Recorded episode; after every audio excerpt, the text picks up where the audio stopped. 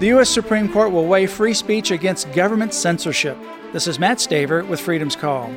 Liberty Counsel filed an amicus brief to the High Court in a case that centers around whether the Biden administration illegally colluded with big tech companies to censor and suppress viewpoints of Americans on social media.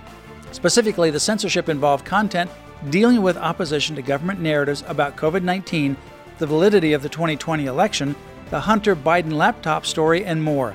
The First Amendment is the gold standard of protection for free speech.